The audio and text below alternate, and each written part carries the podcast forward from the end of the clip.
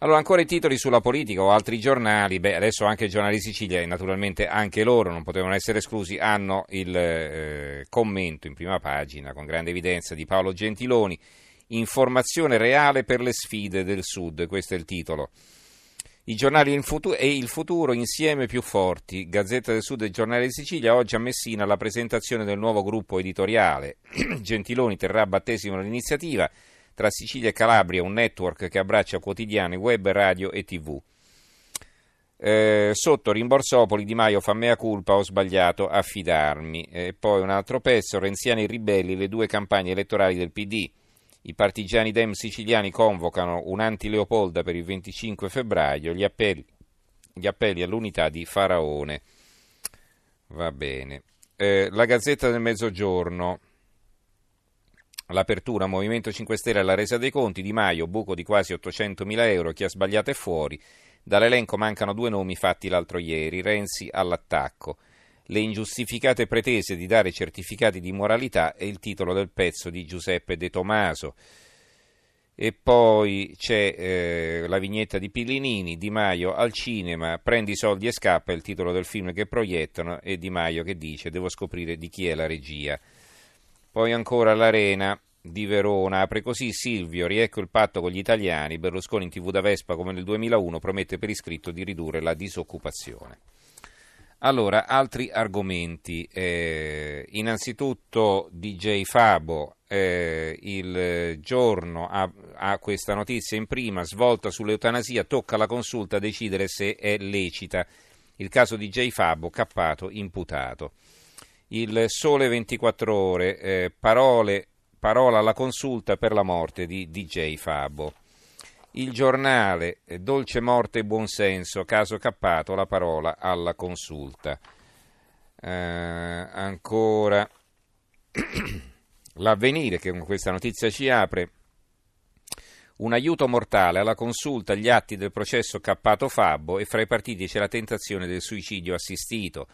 Giudizio sospeso per il radicale che portò in Svizzera il DJ, la Corte Costituzionale chiedo scusa, dovrà decidere sull'articolo 580 del Codice Penale.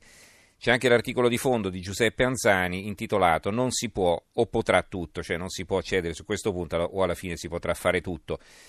Eh, e a un certo punto scrive Anzani, la vicenda processuale di Milano ha incontrato una fattispecie di grande sofferenza e disabilità fisica che gronda dolore ma chi esplora qualcosa nelle statistiche dei suicidi sa che esistono dolori e disperazioni dell'anima non meno torturanti e forme depressive che annientano la voglia di vivere. Ci sono suicidi adolescenti, ci sono pulsioni di morte che salgono da lutti o rimorsi o sensi di vergogna e di rovina. Uno dei luoghi dove il suicidio è più frequente è il carcere, se la regola è il diritto di morire quando la vita è divenuta indegna, a giudicare l'indegnità aspetta chi vuol darsi la morte, è lecito agevolare il libero e deliberato suicidio dei detenuti, o non è tempo di mutare sentimento e proporre aiuto e conforto solidale per rimontare la disperazione di molti, quella che Kierkegaard chiamava la malattia mortale? Il fatto quotidiano ha questa notizia sopra la testata, il giudice non assolve il radicale cappato che aiutò DJ Fab a morire e manda il caso alla consulta. Toccherà ai giudici decidere al posto della politica inetta. Il manifesto L'aiuto al suicidio finisce alla Corte Costituzionale, Cappato ha difeso il diritto di DJ Fabo, ordinanza storica. Il commento di Massimo Villone è in ballo la libera scelta di lasciare la vita. È il titolo. L'opinione, Pannella e Coscioni, due fighi pazzeschi, e il pezzo è scritto da Walter Vecellio. Eh, ancora il eh, dubbio, l'aiuto al suicidio è reato, la risposta alla consulta. Eh, Michele Ainis, il giurista, viene intervistato, la Corte Costituzionale farà una scelta politica come sempre, questo dice Ainis.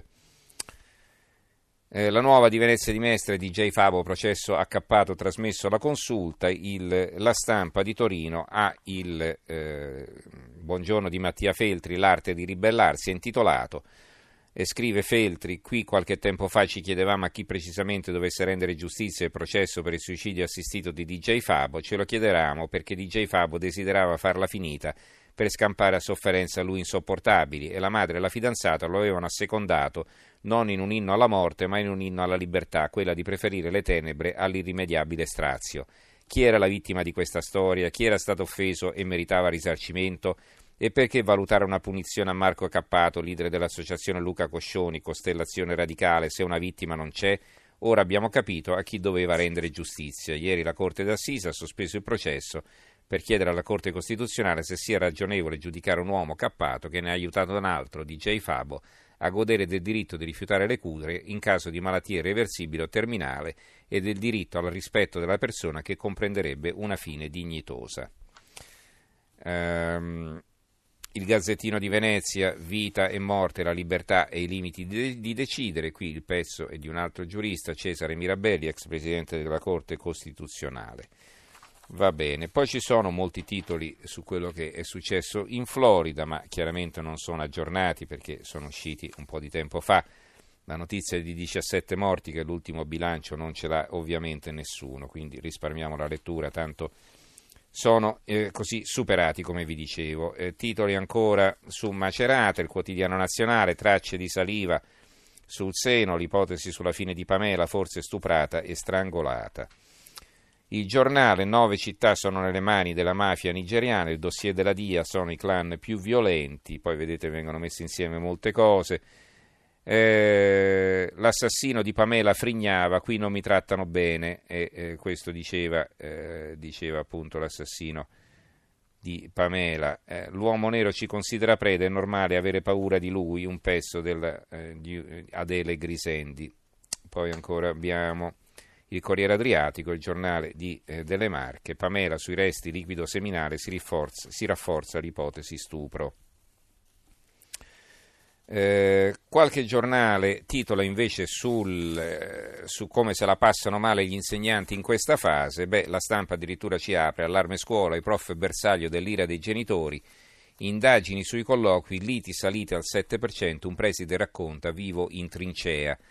La libertà di Piacenza, anche qui un'apertura. Mio figlio non ha fatto nulla, ma la dirigente conferma. Il padre difende il ragazzino accusato di aver colpito l'insegnante. La preside. Se abbiamo preso provvedimenti è perché c'erano i presupposti per farlo. Il Mattino di Napoli ha un articolo su questo. Violenza a scuola, professori in trincea, i presidi contro i genitori non ci aiutano. Fabrizio Coscia eh, firma il commento. Se non si riconosce più l'autorità dei saperi, così è intitolato. È libero. Ragazzo di prima media rimproverato manda la professoressa all'ospedale. È diventata una moda aggredire gli insegnanti. Continuando con Libero, miliardi delle banche se ne vanno all'estero, la loro apertura. Così vari istituti sottraggono all'economia reale italiana gli utili che producono a favore dei capitali stranieri e poi i cittadini vengono scol- spolpati allo scopo di ripianare i passivi. L'apertura del manifesto, il tram del desiderio, si vede un tram in Germania, bus, tram metropolitane gratis per ridurre il traffico automobilistico privato e la via d'uscita della Germania contro l'inquinamento atmosferico. Sarà sperimentato in cinque città, dietro l'angolo le sanzioni di Bruxelles sull'emergenza smog che riguardano anche e soprattutto l'Italia.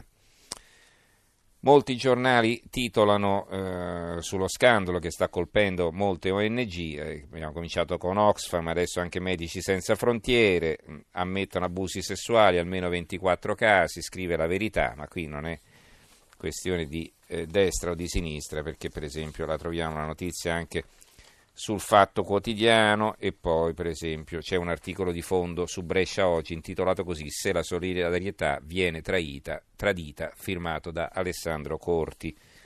Vorrei concludere con eh, questo pezzo di eh, Giovanni Ratti, eh, Cercansi bambini disposti a farsi leggere le fiabe della provincia di Cremona, pubblicato sulla provincia di Cremona. Da una cittadina piemontese si è levato un appello, cercasi nonni disposti a leggere fiabe ai bambini. Iniziativa molto simpatica, molto intelligente e un po' allarmante. Leggere fiabe è da sempre un compito istituzionale dei nonni, insieme a sganciare paghette, fa parte integrante del loro ruolo di ammortizzatori familiari, di volenterosi, anzi entusiasti, riempitori dei vuoti che la vita di tutti i giorni apre fra genitori e figli. Che si avverta il bisogno di lanciare un appello per volontari della lettura di fiabe è la spia di un cambiamento in atto. Anche i nonni, la categoria per definizione a disposizione, adesso hanno la loro vita, esigono i loro spazi, eccetera, eccetera. E poi alla fine Scrive Ratti, eh, rilancio l'appello leggermente modificato, cercasi bambini disposti a farsi leggere le fiabe, perché? Perché insomma i bambini stanno sempre a giocare con il computer, con il tablet o a guardarsi i cartoni animati. Va bene, è cambiato il mondo. Allora, grazie regia Gianni Grimaldi, in tecnici Maurizio Possanza e Fernando Conti, in redazione Antonio Bonanata, Carmelo Lazzaro e Giovanni Sperandeo. Linea Silvia Boschero per Steronotte. Ci risentiamo domani sera. Buonanotte.